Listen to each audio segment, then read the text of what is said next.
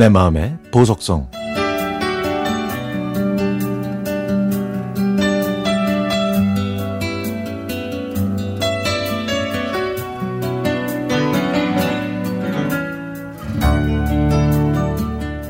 건설 현장에서 일한 지 30년이 됐지만 현재는 코로나19 때문에 투잡을 안 하면 먹고 살기가 좀 힘드네요. 현장 일이 고되다 보니 허름한 작업복과 운동화는 뗄래야 뗄 수 없는 일상복이 됐습니다. 정답을 알 수 없는 인생길 위에서 제 나이는 어느덧 쉰여섯. 아이들이 자라서 성인이 되고 주변의 이웃, 친척의 자녀들 결혼식에 참석할 일이 있으면 아내는 은근히 제 옷과 신발에 신경을 많이 씁니다. 며칠 전 제 누이한테 청첩장을 받은 아내는 새벽에 출근하는 저를 붙들고 말했죠.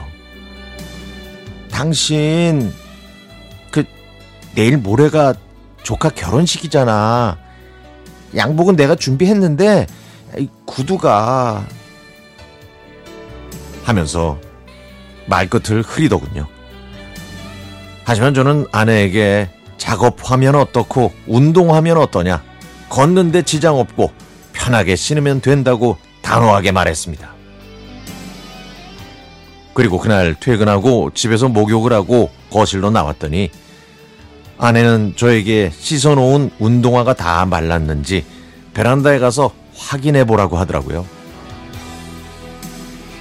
베란다에 갔더니 제 운동화는 산들바람을 맞아 반 건조된 명태처럼 꾸덕꾸덕 말라가고 있었죠.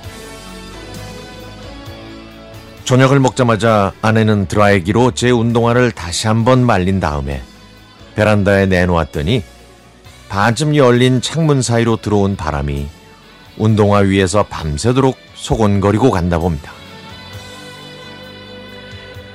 다음날 아침에 내려온 가을 햇살 덕분에 운동화는 어느새 북어처럼 바싹 말라 있었습니다. 예전에 어머니는 추운 겨울이면 새벽에 일어나셔서 덜 마른 운동화를 부뚜막 위에 올려놓고 말리셨습니다. 여덟 남매의 대가족이라 어머니의 사랑은 늘 큰아들인 형님한테만 향한 것처럼 보였지만 제 운동화는 늘 따뜻했습니다. 어머니가 막내 아들의 운동화를 미리 따뜻하게 데펴 놓으셨던 거죠.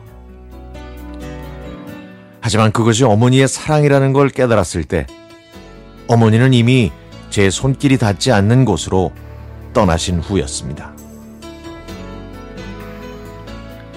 씨줄과 날줄로 엮인 인연의 골이란 과연 뭘까요? 결혼하고 나서 아내의 외모가 제 어머니의 모습과 많이 닮았다는 소리를 자주 들었습니다. 어떤 사람들은 모녀지간이냐고 물어볼 정도였죠. 그런데 세월이 흐를수록 모습뿐만 아니라 행동도 어머니와 비슷한 것 같습니다. 마치 돌아가신 어머니가 잠시라도 살아오신 것처럼요. 어느 날 동네를 산책하고 돌아온 아내가 예쁜 보랏빛 국화꽃이 있는 화분을 사가지고 왔습니다. 국화꽃 예쁘지? 냄새 한번 맡아봐. 그러면서 아내는 작년 가을에 자궁암으로 돌아가신 장모님이 생각났는지 한참 동안 국화꽃을 바라보았습니다. 이젠 뵙고 싶어도 뵐 수 없는 어머니와 장모님.